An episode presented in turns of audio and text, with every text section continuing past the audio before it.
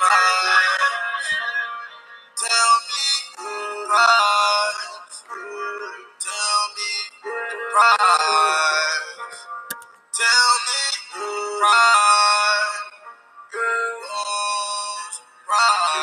the price? Prices, prices going up. Prices, prices. Uh, big bad outside. Prices, prices going up. Hold on. Prices, prices. Uh, what's the price? What's the price? Prices going up.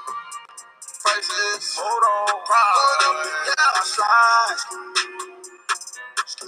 Going up. Hold on. Price. And welcome, Marketing Principles MKTG 3000 students. Glad that you have joined me in this podcast lecture for Chapter 19, our final episode, Pricing Concepts. And we will be dealing with some basic pricing concepts and mechanisms for setting price in this entry level marketing 3000 Marketing Principles course. Hopefully, you have found the quite logical connection between my theme song and the topic of to this particular lecture. What's the price? Prices, prices going up. What's the price? It gets you to think how do we determine price and what should be the price? And so we start with our chapter 19 and we see the learning objectives are given. And we start with the importance of price. Price serves very direct mechanism, has, uses very direct mechanisms to serve a particular role in the marketing mix. And we know what those are. First of all, to the seller, on your slide number five, the seller price is revenue. That's the marketer. To the consumer, price is cost something that they have to give up, cost, whereas revenue is something that comes in to the seller. And then in the economy, price is used as a signal to allocate resources based on supply and demand. We define price as your slide six, that which is given up in exchange to acquire a good or service.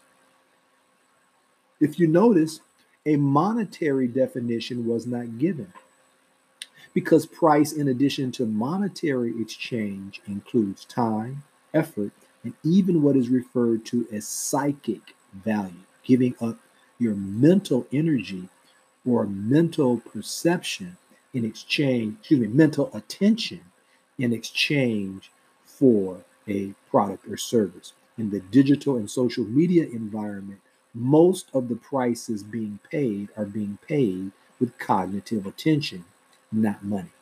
So it's whatever you give up in exchange to acquire a good or service.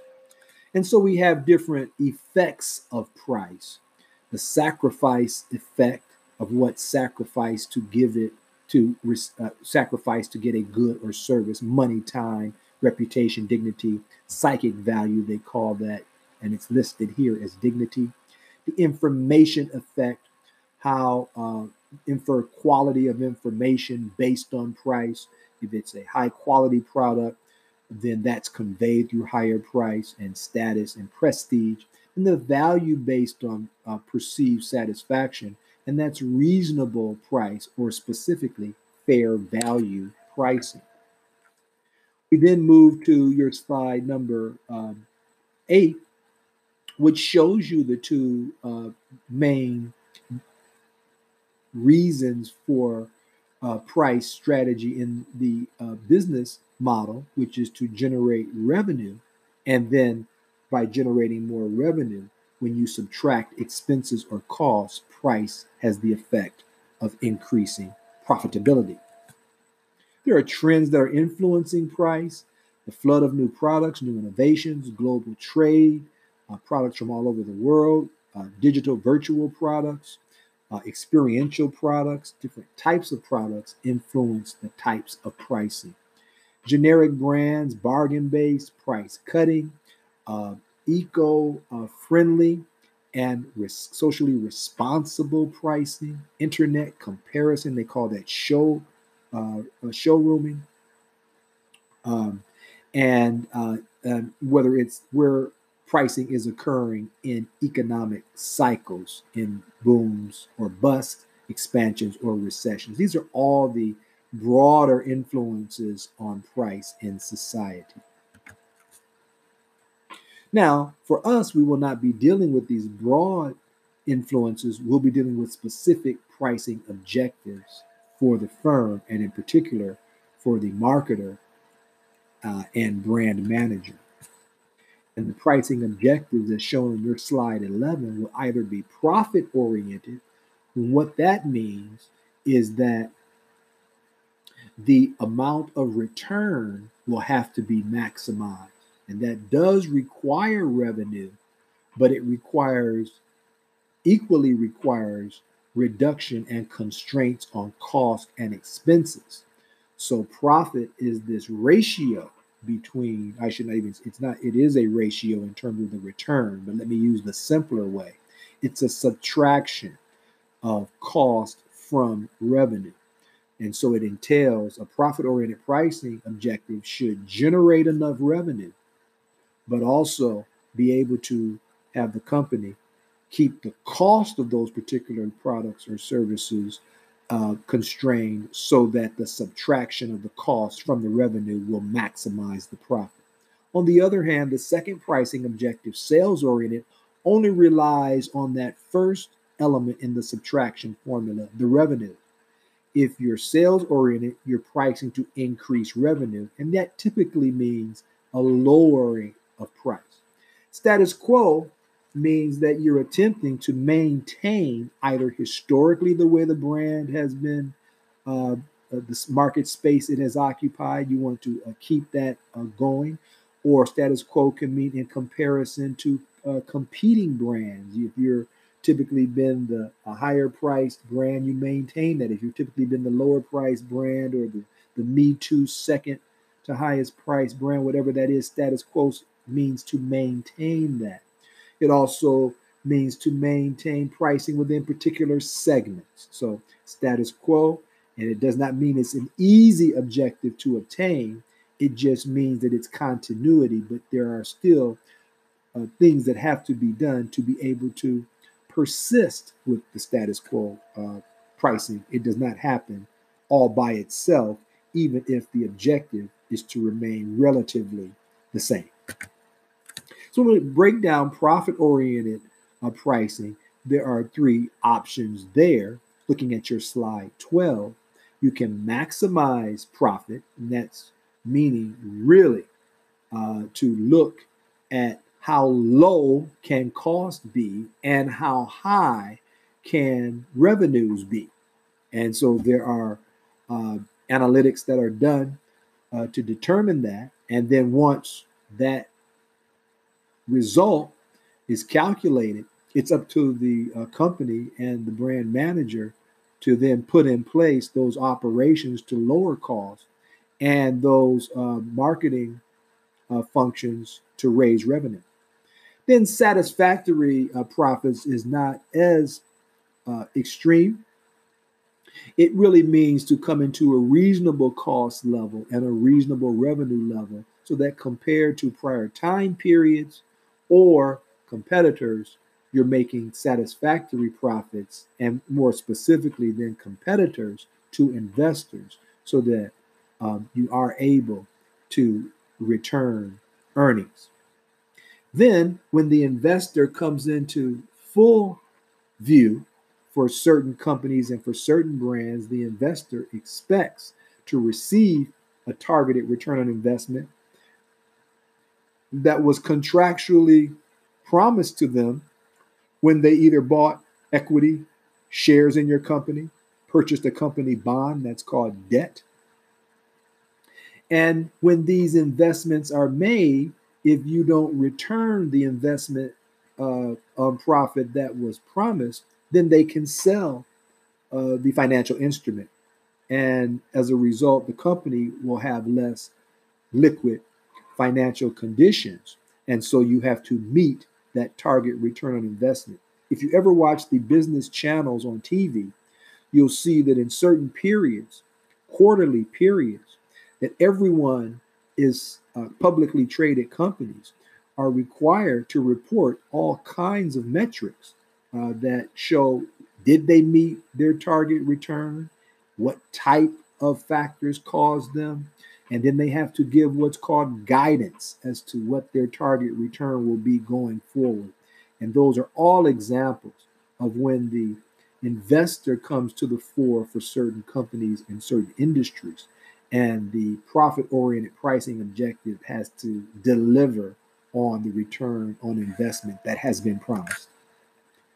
Then the slide, subsequent slides go into uh, specific descriptions of each of those. I have given a very thorough explanation, so I will move past those slides.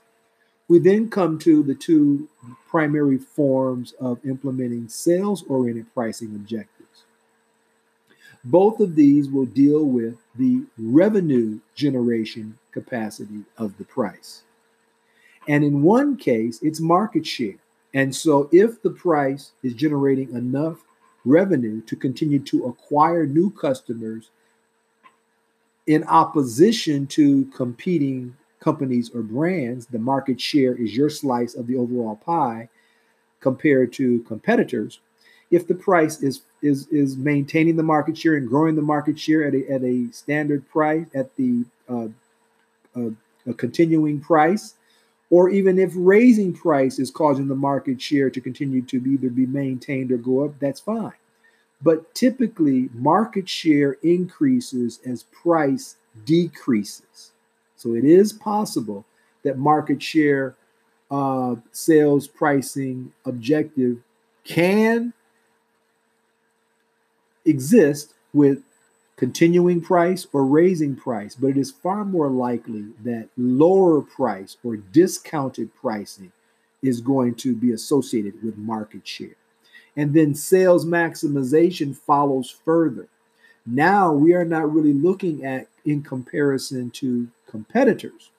We're merely looking at maximizing the number of sales that a, our brand or company will achieve. And so we're we're laser being focused on lowering the price. And in many cases, for strategic reasons, in many cases, sales maximization hmm. will authorize a price below what is profitable.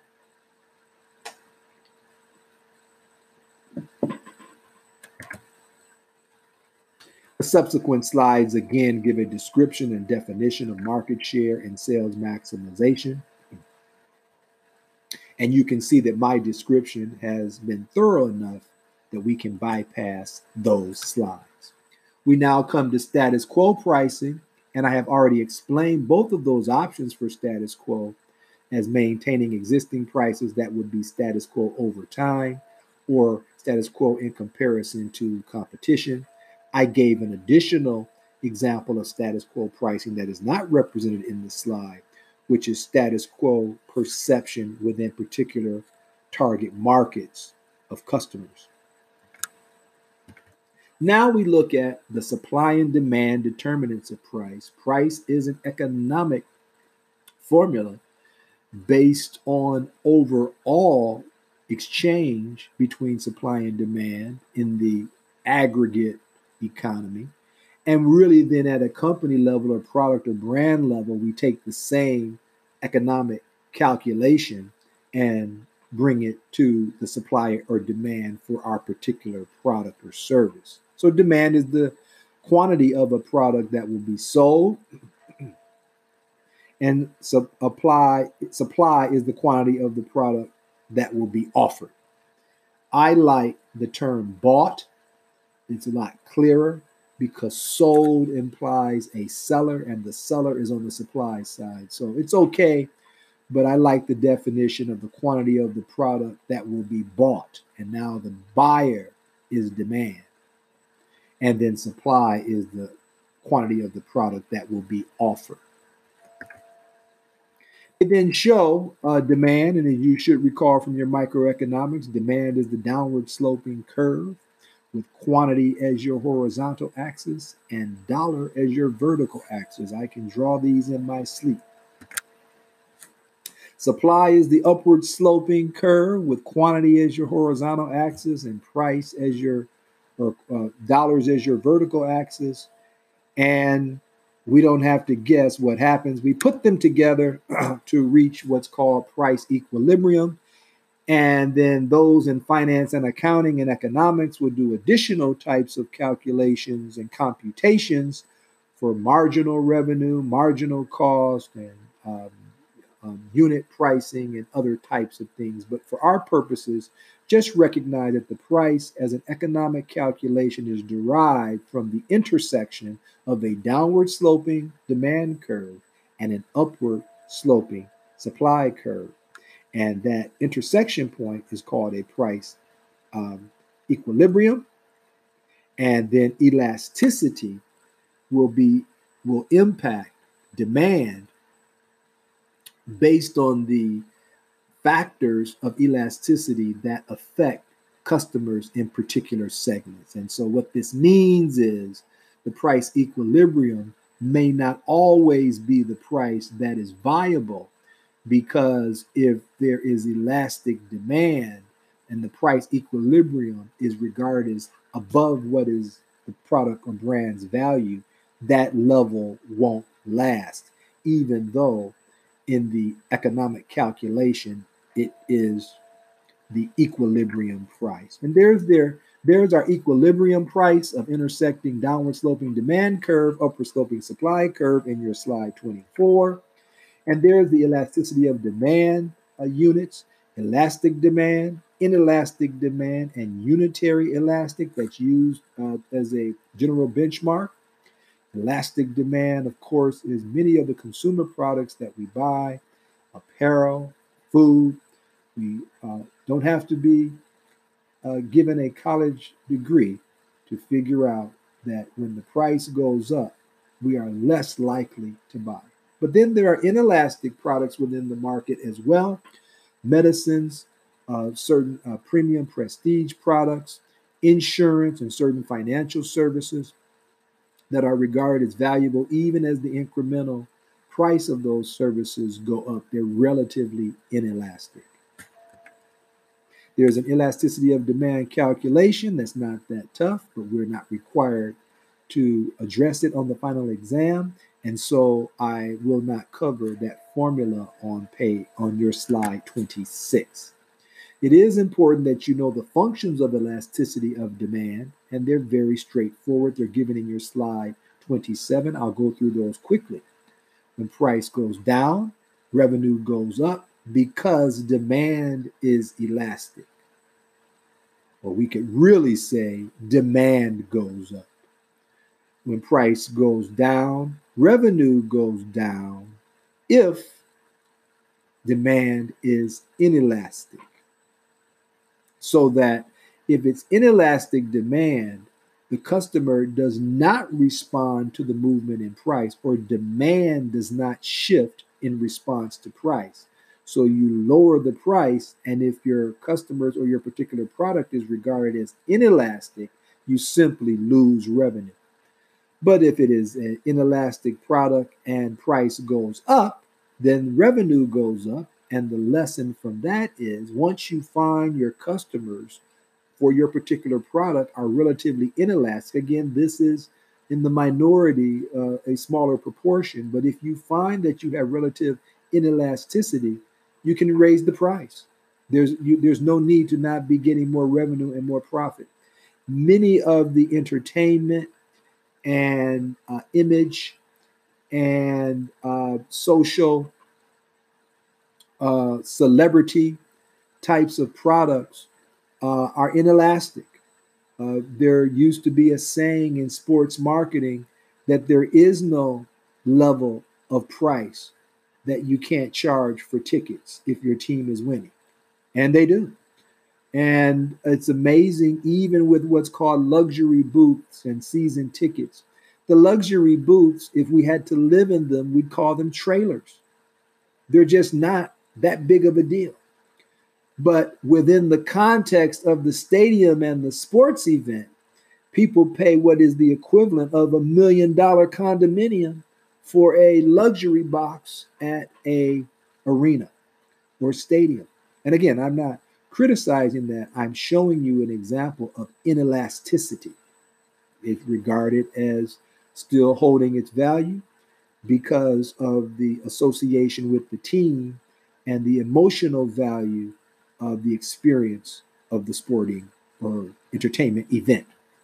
But then the more common, larger proportion of products are elastic. And if price goes up, we will not garner those benefits as inelastic demand. We will, in fact, lose revenue. And then up or down, if the revenue basically stays the same, then we know we're dealing with a unitary elastic product and customer base. Let's now look at what we've already been inferring a specific itemization of the factors that affect elasticity. Availability of substitutes. If you don't have substitutes, you're not likely to switch even if price goes up. So uh, that would cause customers to continue to purchase even an elastic product when the price went up because of the lack of availability of substitutes. If the purchasing power, if you don't have the money, you don't have the money. And once the price goes out of your budget, you stop buying it. If you have the money, you may continue to buy it even though it's elastic until the proportion of your purchasing power um, is minimized.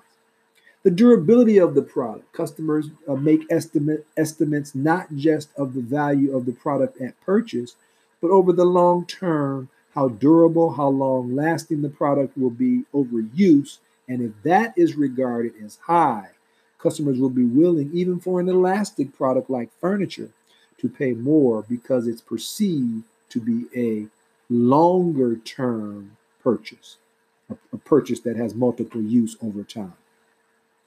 If the product has multiple uses in different uh, uh, situations, tools, for instance, uh, then the uh, value will be seen as being retained even as price goes up, and it will be a buffer on elasticity. And if the rate of inflation is relatively low, uh, that means the, the overall value of products or overall price, uh, then elasticity will have less of an effect because the increase in price for relatively low inflation environments will not be perceived as onerous. By contrast, if it's a high inflation environment, any increase in price will bite the consumer.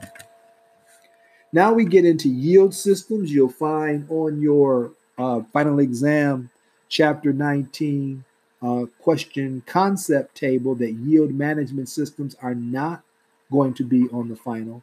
But I cover them quickly because uh, it's not that difficult to understand. You want to maximize yield through price. And there are a variety of situations where that has to be done, where you can't just set a particular price, you have to look at the yield and vary price uh, to maximize the yield. We know these as performance situations and entertainment and athletics. Also, education in terms of classrooms, although most education institutions don't use effective yield management, but many of the private universities and online do. Uh, we know this as public transport or transportation uh, business models. All of these have the objective of putting meat in the seats. And if you don't have meat in the seats, you have to do something to price to get meat in the seats because keeping a standard or set or expected price and not generating yield will not allow you to survive as a business. So businesses often use a variety of approaches to yield management. They may lower the price uh, as closer it gets to flight time, the closer it gets to uh, the performance uh, to make sure. Also, there has been a, there have been approaches used in yield management systems uh, to artificially inflate the price in advance, um, so that excuse me, uh, is just the opposite to artificially lower the price in advance, a much lower price in advance, so that they'll get overflow, sometimes twice as many people as can fit in the facility or on the plane. And then they can raise the price as it comes closer to the takeoff or the event um, and give a discount to those who have purchased in advance. So there are a variety of ways to use yield management systems. I wanted you to be aware of them, even though you're not accountable for it. As we move to the cost determinant of price in your slide 35, these are the nuts and bolts, the building blocks, and you are responsible for these. There are variable cost and fixed cost as the two types of cost. Combining those creates total cost. Variable cost changes with the level of output or production. In physical environments, that's material and blue collar labor or unsalaried labor. Fixed costs do not change as the output or production changes. These are things like overhead, rent, uh, utilities may vary, but they don't vary in direct relationship. Sometimes there's a stepwise function, they call that. So some utilities are moderately, uh, are, are relatively fixed. They have moderate increases, such as your water bill or gas bill, in terms of the output. the building still has to be lit and heated and the water has to flow whether you're producing one product or a million products. But obviously, if you have an electric um, assembly uh, process, electricity will go up. If it requires gas, uh, uh, the gas bill will go up, or water, the water bill will go up. But in general, utilities are fixed. Also, salaries and marketing expense and legal and other staff functions are fixed so that they do not vary. What you see once you divide the pricing cost into variable and fixed is how you can determine price. As we go to your slide 37, you can combine all of the variable costs, material and labor of all of your products and then set the price above the average variable uh, cost to make sure that it's covered. And we would recognize that some of the products would be losing money if their uh, cost is above the average, and others will be making uh, proportionately more uh, profit if they're below, but it's a average benchmark. Or you can use the average total cost, which if you have a large fixed cost uh, structure, with lots of buildings, uh, lots of uh, managerial uh, salaries, then you might want to make sure your price accounts for that and you use an average total cost, still recognizing that the bundle in the average would mean that some of the um, uh, products will uh, contribute more because they're uh, below the average and others will contribute less. Or the more common of the approaches is the marginal cost method. And this is a method, as I mentioned earlier, that requires you to compete, uh, compute the intersection of supply and demand curves for the next unit produced. So it's on a real time basis that you know the cost of each additional unit. And you might ask, why do I want to have that sophisticated and precise uh, calibration to know the cost of the next product or product produced or service delivered? It's so that you can factor in what's called economies of scale, so that total cost and variable cost does not account for the fact that material per unit goes down as the number of units you produce go up. Does not account for what's called the experience or learning curve that when services are delivered over time by many a large staff then the cost per uh, service unit goes down so marginal cost allows for a more attuned pricing uh, strategy because it's taken into account some of the benefits of large economies of scale or experience and learning curves